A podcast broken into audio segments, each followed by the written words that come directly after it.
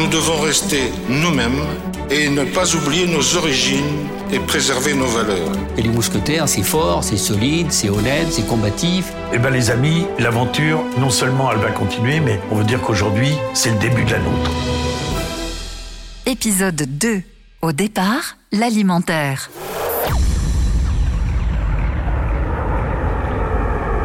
Ça y est Nous sommes en 1969. La France a les yeux tournés vers le ciel. Autour de moi, j'entends des cris de joie, des applaudissements. L'incroyable supersonique Concorde 001 prend son envol pour la première fois. Au même moment, les ex-offices de distribution gardent les pieds sur terre et posent les bases de la distribution moderne. Les ex. Mais en 1972, ex ne peut plus être utilisé. Le pétrolier américain Exxon, que l'on connaît en France sous la marque Esso, rachète le nom. Alors, ce sera Intermarché.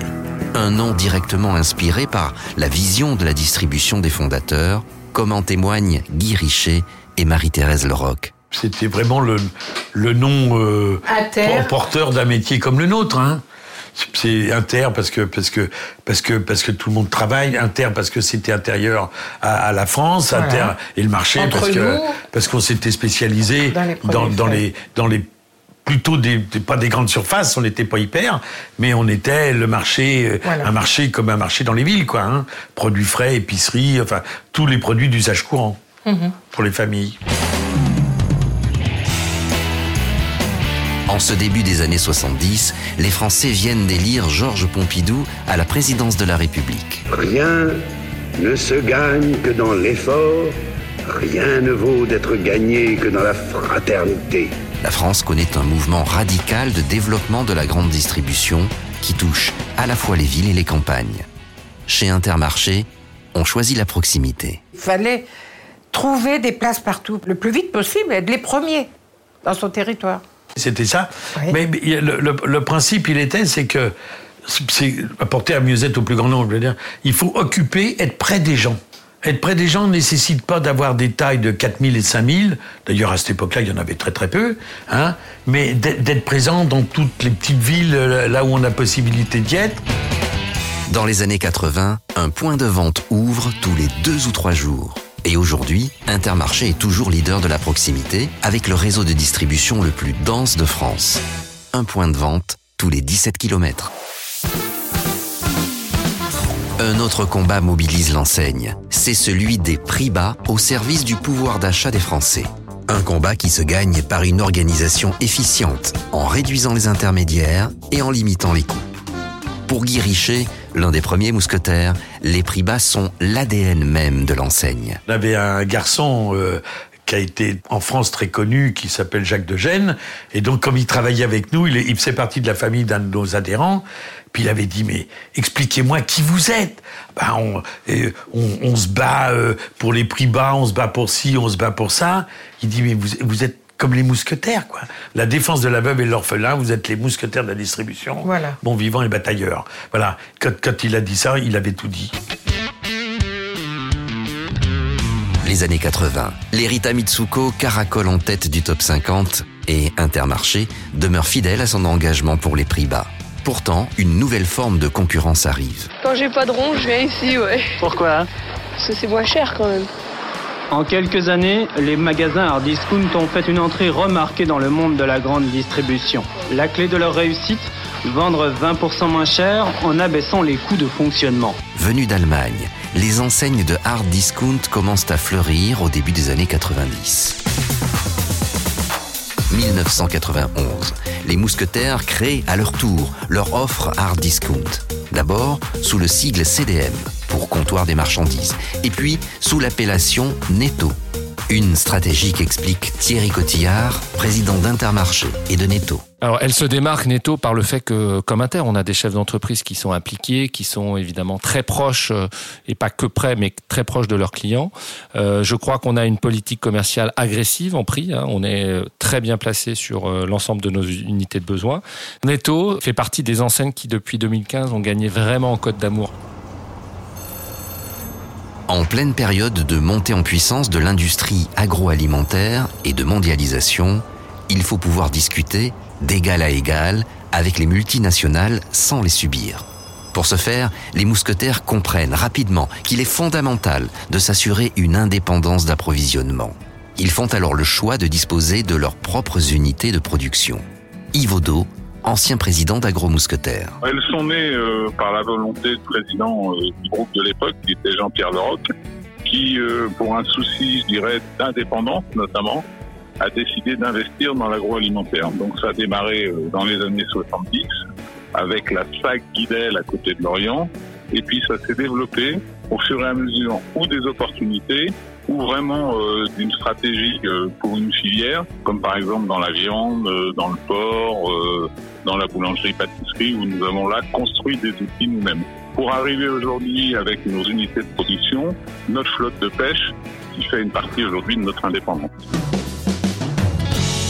Prenant le contre-pied des convictions de la profession et de l'opinion commune, le groupement choisit donc un positionnement stratégique inédit. Un choix audacieux qui offre une maîtrise et un contrôle de A à Z, de la fourche à la fourchette, permettant ainsi aux mousquetaires de proposer à leurs clients des produits de qualité au meilleur prix. Jean-Baptiste Saria, actuel président d'Agro-Mousquetaires. Produit plus de 50% des marques distributeurs d'Intermarché, je pense que ça a permis effectivement le succès d'Intermarché au travers la traçabilité tout simplement de ces produits. C'est qu'effectivement, en ayant l'ensemble de cette chaîne, on a aussi la maîtrise des coûts, que ce soit bah, à l'acquisition de nos matières, à leur transformation et enfin à la vente euh, dans nos points de vente. Plusieurs décennies après le rachat de leur première usine, les mousquetaires prennent conscience que, grâce à leurs unités de production, ils peuvent, mieux que n'importe quel autre distributeur, incarner un discours pertinent sur la maîtrise des produits qu'ils fabriquent et sur leurs relations privilégiées avec le monde agricole. En 2015, ils révèlent clairement aux consommateurs leur spécificité unique dans le monde de la distribution et formulent leur positionnement de producteurs et commerçants. Intermarché vous présente une carotte bio. Une carotte bio Intermarché, c'est une carotte produite en France dans le plus grand respect de la nature et du producteur qui la cultive. C'est ça être producteur et commerçant, pour vous aider à manger un peu mieux tous les jours. Intermarché, tous unis contre la vie chère. 2019. À l'heure où Amazon et de nombreux autres acteurs du e-commerce bousculent l'ordre établi de la grande distribution, Intermarché s'adapte et intègre les enjeux du digital. Pourtant, les mousquetaires demeurent convaincus de la pertinence du point de vente physique.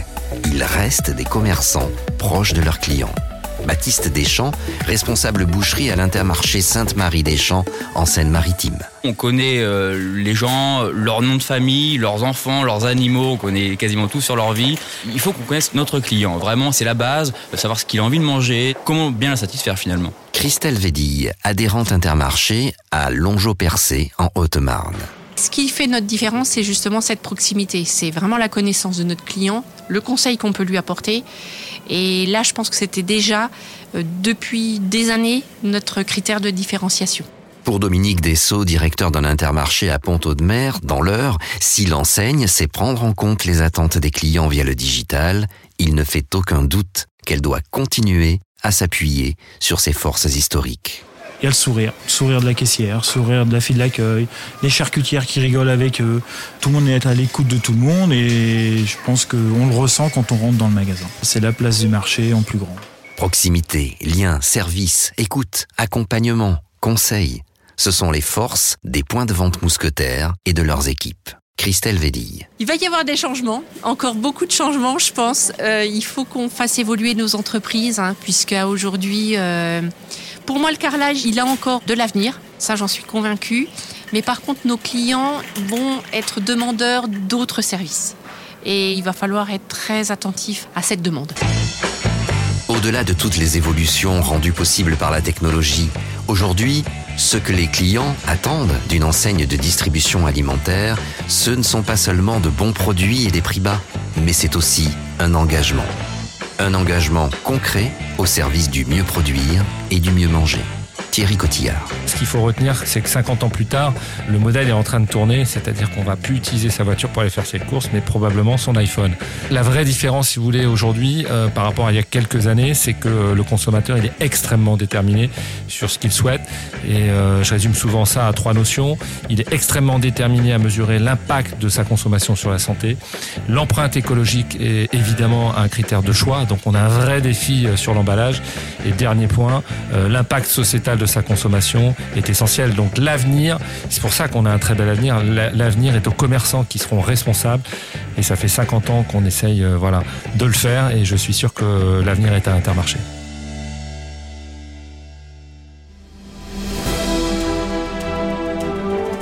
Les mousquetaires, 50 ans d'histoire.